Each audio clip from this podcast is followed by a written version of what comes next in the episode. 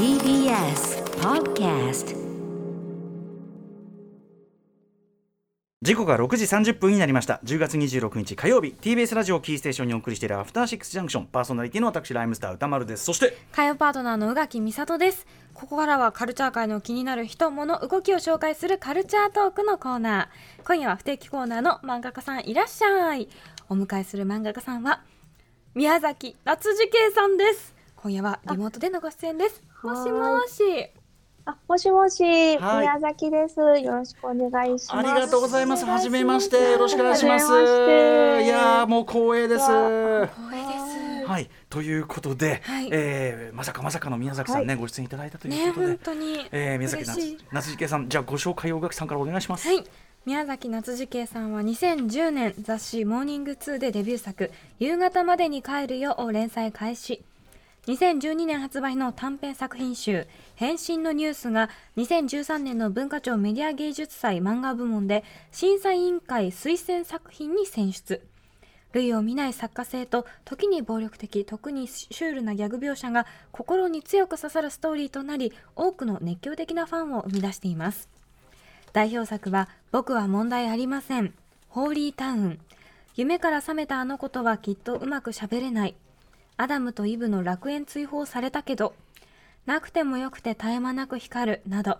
また昨年にはデビュー10周年を記念した初合集宮崎夏次圭合集「変な夢を見た」も発売。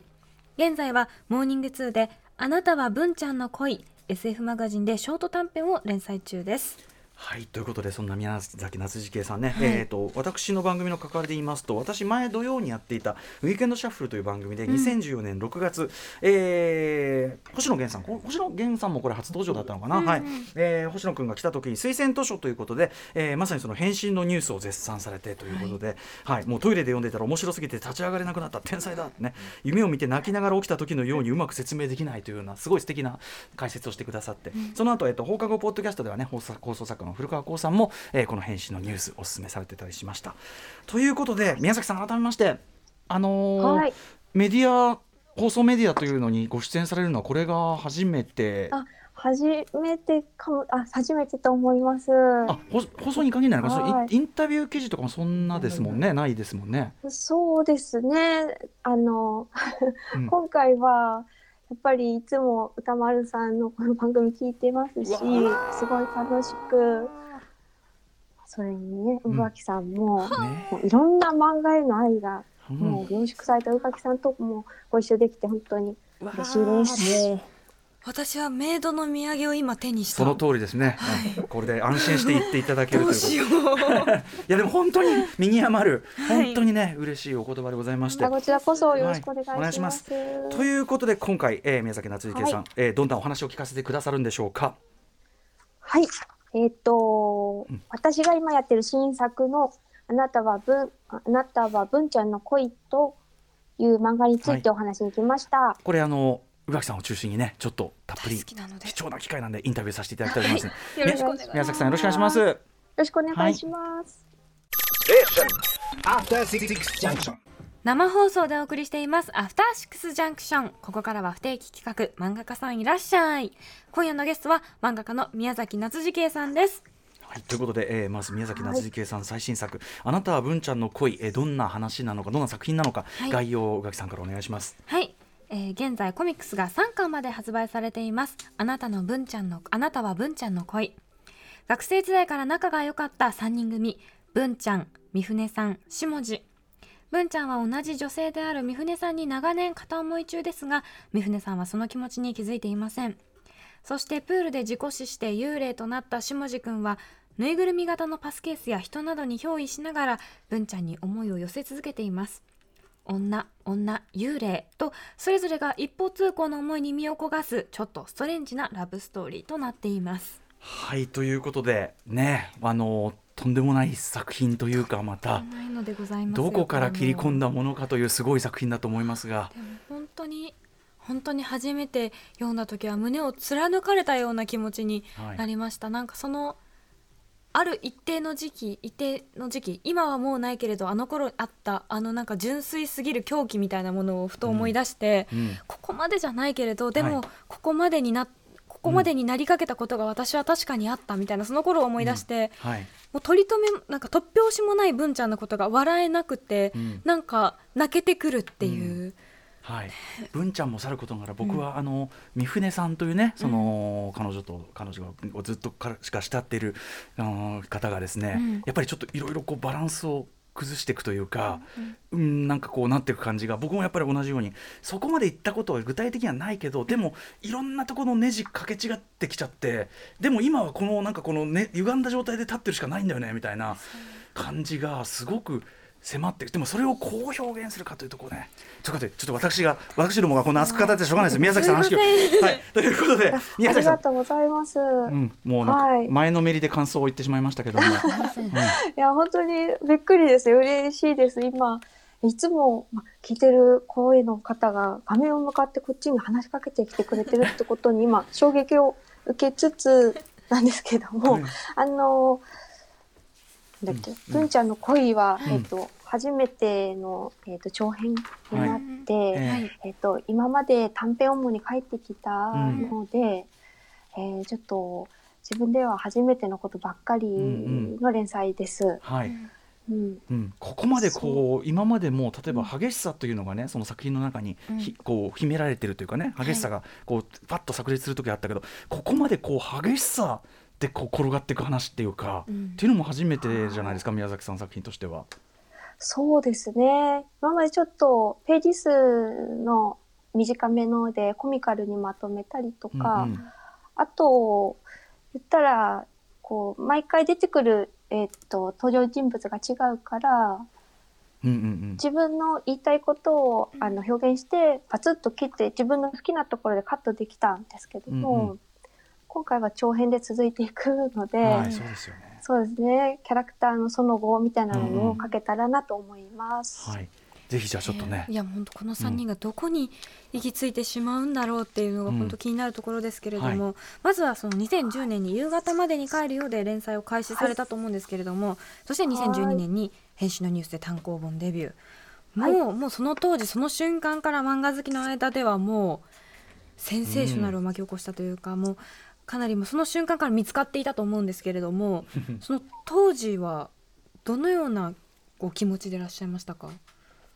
当時もう10年くらい前のお話と思うんですが、いや自分はあのあんまり、えっと、ただ漫画を描くだけという感じですけど、まあ一冊目出てまあ思い出としてはうーんと嬉しくて本屋さんに近くの本屋さんとかに行くんですけども、と私、えっと、少しねあの本屋さん小さい本屋さうん。ん近くにあって、ん。そこには、ね、入荷されてないってなると。うちのおばあちゃんはね近くの本屋さんとかで欲しいうん。ですよね、やっぱり、だからこう自分でレジに行ってですね、えあ宮崎夏次元っていう人のえ本ないですかね、うん。一冊取り寄せてくださいって思い出などが蘇りますね。あーなるほどね。うそんなこんなで、でもおかげさまでなんかいろいろ助けてもらってじゅあはいこうん。うん、なんとなく続けてきましうた。ん。なるほどね。そうはい。そうかそうするしかないもんね。うん。僕でも注文する。絶対取り寄せます。10冊ぐらい取り寄せますね、うん。私も。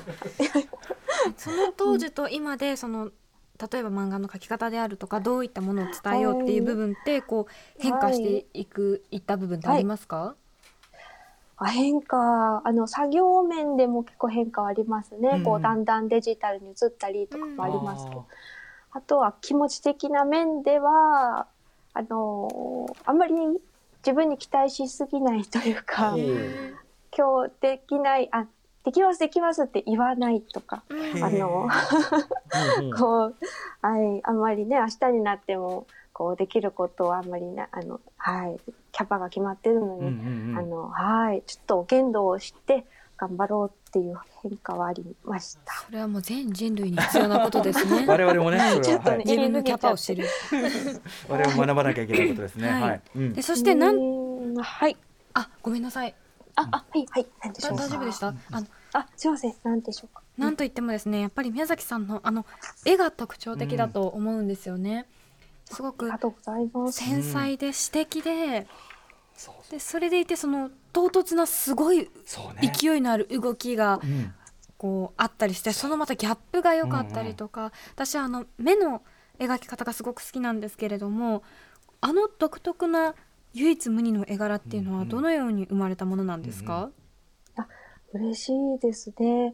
あのー目は最初デビュー当時はうん。もっと濃く描こうっていうふうに言わあのってことも言われたんですけども、あでもあ濃く描くことも大切だと思いながら、あの私その時あの山本直樹先生であるとか、はいちょっと線に線が均一であるような、うんえっと、作家さんいろんな作家さんが好きで、うんだから瞳とかも手のこっちの描く震えとかが分かるぐらいがうんあのやりやすいかなと思ったんですね。うんだからでそ,、うん、そうですね。そのまま来ました、うん。ねうん。はい。確かに瞳の中のこの繊細な感じはねこうまあ、揺らぎが伝わってくるような。うん、これ自体がね、うん。こう表現でもありますもんね。ううんん芸術という感じがしますし、あでもね確かにあと宇垣さんおっしゃったその繊細さに対してそれこそ突如起こる。突如。起こるこう激しい動き。トルネードみたいな、うん、とかがいやでも僕動きの表現がすごいなと思ってて、うん。宮崎さんの漫画は。ああのはい。コマとコマの間のその時間表現というかあるいはその、まあ、アクションと言っていいですけど、うんうん。あのはい。の表現これ漫画でしか表現しえない時間表現であり動き表現アクション表現でありというのが非常にしかも宮崎さんの独自の文法としてこう体得されててすごいと思うんですけどこれは何かこうさ参考にされたものとかこうご自身でこう、はいこういうふうにしてやろうみたいな意図っていうのはあるあるもんなんですか？アクションとか時間表現。はい。とてもいっぱいあってですね、うんうんうんやっぱりいろんな漫画家さんのやつを借りてるんですよね。うん私あのそのさっきなんだろうトルネードみたいなってうんうんうん。おっしゃったけど、私はあの黒田洋さん先生とかも、あとなんでしょうね。あうん。の髪の毛の描き方は後藤由紀子さんとか、うんうんあと背景の描き方は、うん。あのカリンペンさんであるとか、うん。いろんな作家さんがす、うん。そうですね好きなところを借りてでうん。きたのかな、うんまだ借りてるって感じはしていて、うんでもそれで、うん。はい嬉しいかなとうん思いました。漫画表現はだから研究され尽くしてるということですよね。うん。ね。いやいやそんな、はい、昔からすごく漫画お好きでいらっしゃったんですか？あのそ同じものをいっぱい読むって感じであの、うん。量は読みませんね。うん。がうん。あの宇垣さんがコラム書かれてる、はい。あのえっとねあの文春のはいはいはい。はい。はいでであのご紹介されてたやつとか読んで、ああれ岩木さんのやつであのタイトルをはい。こう、あの中を見ないと何の漫画をご紹介されてるか、い。中を読んでわかるじゃないであすか。そうなんですよ、はい。はい。それで改めてあの何個か読みましたね。あの私のジャンルに神がいますってああやれいいるとかですねね。はい。涙ねなしでは読めないっていう感じ。はい、うん。ありだからいろんな方の、そうですね。だ誰かに教えてもらってうん。漫画読むとか音楽借りるとかう、ん映画見るとかが多いので、んうん。その意味で歌丸さんのうん。番組もたくさん見てました。あわわわわあわわです。ねいやいやありがとうございます。ありがとうございますらしい。でもありがとうございます。漫画好きとしても共鳴ねするところがきっと宇垣さんともね、あるからってことですよね。なんかそうやって多分どんどんこうん。う広げていってる世界もあるのかなと思いますけれども、はいそもそもその、まあ、今回の「あなたの文ちゃんはこあなたは文ちゃんの恋は」それでもまだちょっと地続きな世界のような気がするんですがこれまでの作品だと結構、なんか急に穴が開く街とかこうもう宇宙船とか、いねうんあのすごくなんて言うんだろう地球ならざる場所が舞台になることが結構多かったなと思うんですけれども、それはなんか理由があったりするんですか、そうですね。あの、うん、あの、早川書房さんで SF うチチックなですね、連載させてもらってるってこともありますし、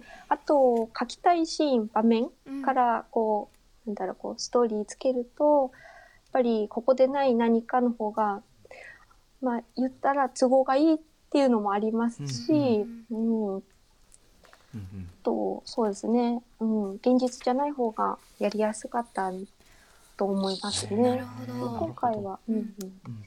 そうですね。うん。今回の文ちゃんはね。割とすごいリアルな背景ってあそうですよね。ですね。ううん。んうんうん。でも下地は幽霊だし。そうですね。だから あのリアルベースの話かと思って読んでるとすごいやっぱり大変な飛躍が実は秘められていてるって感じですものね。はーい。うん、その今回は割とリアルベースでやろうとしたっていうのはこれはなぜなんですか、はい。文ちゃんは。うんとやっぱり悪霊が一人いるからですかね、現実で、うんスマホとかを場面にあの、まあ作中に出したのも、うんうん。なんかあんまりあの初めてに近いですし。そうですよね。確かに。うん。はい、うんうん、そうですね。で悪霊うん、悪霊の気持ちを考えたりしていると、ううんん。やっぱりあとは普通の現実の方がいいとは思います。やっぱり連載でな、ね。長く続く話だということがそのなんていうかな異常異常っていうのかなその突出した部分の,、あの密度がやっぱり連載で続くからベースは日常であって、っていう方がやっぱりふさわしいと思われたというのもありますかね？